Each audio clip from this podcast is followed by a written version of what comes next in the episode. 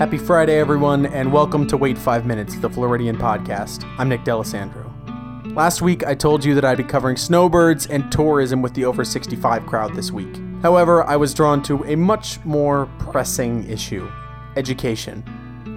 With today being the end of second weeks of classes for public schools in Florida, children, teachers, and families are facing a slew of problems.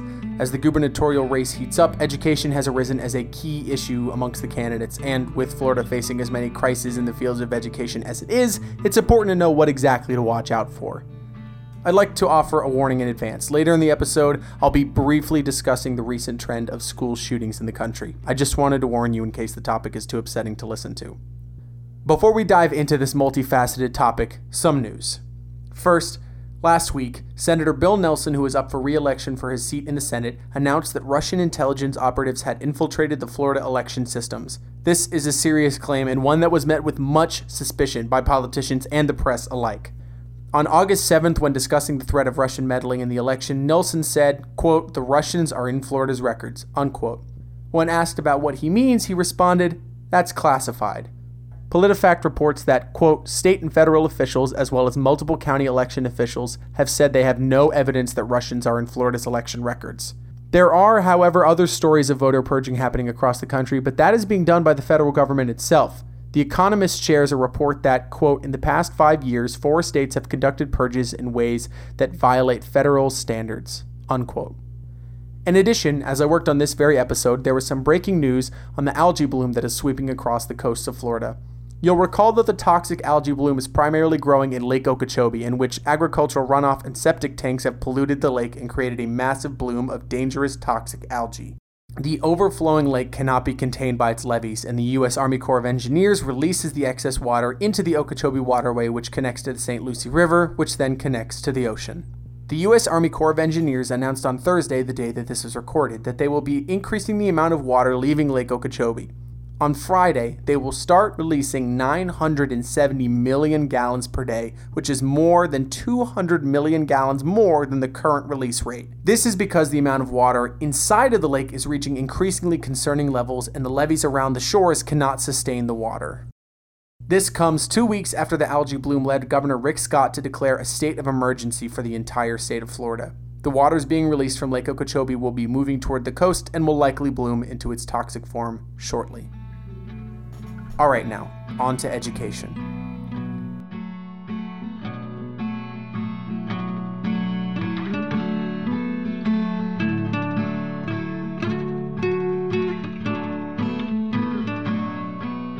The Orlando Sentinel reported on Tuesday that the state of Florida has 4,000 vacant teacher positions. This comes on the tail of reports that there are even more students entering the education system this year, with the Sentinel reporting 20,000 new students this year alone. Almost 70 teaching jobs were posted for Lake, Orange, and Seminole counties on Monday. This Monday, which was the second Monday of the public school year. Why is there such an intense shortage? Several advocates report that there just aren't enough people willing and able to do the job. Many find this to be a bigger problem than the lack of teachers. They're saying that the lack of elementary teachers specifically is a major concern, as those jobs are, quote, "the easiest teaching jobs to fill," unquote. The shortage comes from several factors. One is the low enrollment at education colleges. Education Week, a nonprofit education-based news outlet, reports that, according to a study by the American Association of Colleges for Teacher Education, over the course of the last decade, quote, "there was a 23% decline in the number of people completing teacher preparation programs," unquote. This same report states the number one reason for the enrollment drop was the perception of teaching as an undesirable career. The Orlando Sentinel lists the solutions from several advocates. The chief financial officer for the St. Johns County School District, Michael DeGudis, told the State Board of Education that a quote-unquote livable wage is essential for teachers. He, along with Richard Shirley, a superintendent for Sumter County, and Kathy Boehm, a legislative specialist for Florida's teacher union, advocated before the state board on this crisis, stating that the incentives and pay will bring in new teachers. There are a couple of things standing in their way. One is a teacher merit pay law. This bill, known as the Student Success Bill, was signed into law in 2011 as Governor Scott's very first signed legislation as governor. The evaluation system went into effect in July of 2014. The law included several things, such as a performance scale that rated teachers as highly effective, effective, needs improvement, or unsatisfactory. Those evaluations would be based partially on student learning gains based on grades. Teachers working in math and science would also receive more money as those subjects are quote-unquote hard to staff. In addition, new teachers starting in July of 2011 would be on annual contracts instead of being able to receive tenure after 3 years of positive evals. In February of 2017, Leslie Postal, who covers education for the Orlando Sentinel, reported that since the law was passed, the Orange County School District did not show, quote, significant or stable improvements, unquote. There was only one stable increase, which was the dissatisfaction from teachers. In January of this year, Postal reported that several lawmakers are now looking to pass a new law, one that would not make this merit pay mandatory, but would instead make it something each individual school chose. This would have positive impacts on teacher morale, but still would not be able to provide the state funding to pay the teachers properly. Florida teachers are paid $10,000 less per year than the national average. So where do we get the money for that? DeGudis suggests using the Best and Brightest Teacher Scholarship Program, which is a bonus program that has $230 million attributed to it and is given to teachers based on the quality of the SAT and ACT scores from their students. So where exactly is the base money coming from? Not the bonuses and not the changes to how we pay them. Where is the money coming from? Well, the main source with K-12 education is a program called Florida Education Finance Program. According to PolitiFact, this program is, quote, a combination of state and local funding. PolitiFact goes on to add that the total budget in the state for K-12 education this year is $21.1 billion. That equates to over $7,000 per student. That's a lot, right? Rick Scott certainly is proud of that number, saying it's the highest it's ever been, and that's true. PolitiFact, however, reports that superintendents are complaining about this money as the majority of this quote-unquote extra cash is being used on safety and mental health, not for education. More on that in 1 second. There's money going to education from other locations than the aforementioned program, such as the Florida Lottery. Voters approved the creation of the Florida Lottery in 1986. They did so with the caveat that the profits received by the lottery would be used to improve public education. It wasn't meant to be the main funding for public schools, but rather as extra cash. Before the lottery existed, the state funded education with 61%. Now, the state takes 52%. That's a 9% difference. The Florida Lottery website currently says that $33 billion have been, quote, maximizing revenues for education, unquote, since 1988. The TC Palm, however, shares reports countering that.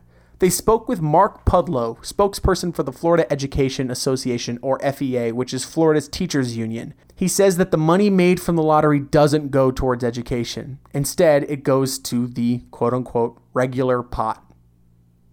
The Florida Lottery also pays for Bright Futures, a scholarship program that the Florida Lottery claims has sent over 700,000 students to school. Most people are saying, however, that Bright Futures is not fully funded. So back to the distribution of that state funding. Where is that money going? In March of this year, Governor Scott passed a sweeping gun bill called the Marjory Stoneman Douglas Public Safety Act, named for the school shooting in South Florida in February of this year. The bill raised the age to purchase guns to 21. The bill also included a movement for county governments to hire guardians for public school campuses, $69 million towards mental health work in schools, $98 million to increase security at schools, and ban selling or owning bump fire stocks. The money for security would be used in several ways, but the most common usage is the $58 million of it, which would be spent on hiring trained campus police officers. This would be moving it away from where it currently is, which is with the Guardian program established by the aforementioned bill. The Guardian program is one that is being discussed across the state, but mostly in Central Florida and Polk County, where civilians are being trained to protect teachers and students on campuses that don't have resource officers or sheriff's deputies. CBS News reports that these guardians will earn $30,000 per year, which is less than a resource officer. They will be armed, and the lower salaries allow for Polk County to ensure that they have one of these guardians at every school in the county. The Guardian program is not mandatory statewide and is entirely voluntary. In order for it to be moved into action, the county school board and the county sheriff's office must agree that this must be put forward, and the guardians themselves must, complete 132 hours of, quote, comprehensive firearm safety and proficiency training to be eligible, unquote. This comes from the Florida government website. Now, as for the candidates for governor, several of them have sharp criticism of these actions, and some of them have plans for a bright education future in the state. Jeff Green is currently fourth place with the Democrats. He is critical of the Guardian program, saying there should be trained guards instead of, quote, some second-class guardian, unquote. This comes from WLRN in Miami. Green has made education a main point of his campaign, as he is the founder of a private school in South Florida, so he should know a thing or two, theoretically. According to the Orlando Sentinel, Green says as governor, he would increase teacher salaries and plans to, quote, spend more on education without raising taxes. Gwen Graham has also made education a focal point. She was a lawyer for a school district, after all.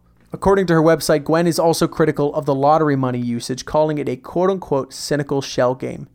She also wants to increase teacher salaries, which is a very common Democratic Party stance. So let's break all of this down into a few key points. Here we go. Number one, the state of Florida is currently in need of about 4,000 teachers in several positions across the state.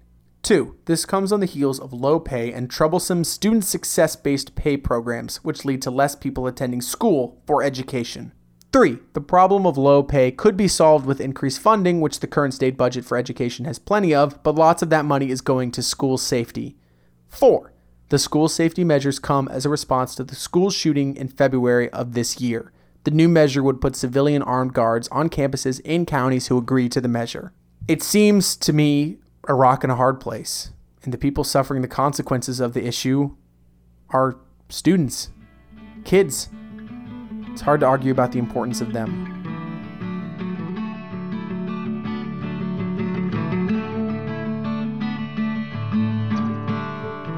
As for the candidates who we talked about earlier, they're amongst the seven who are campaigning to be the two main candidates for Florida's governor.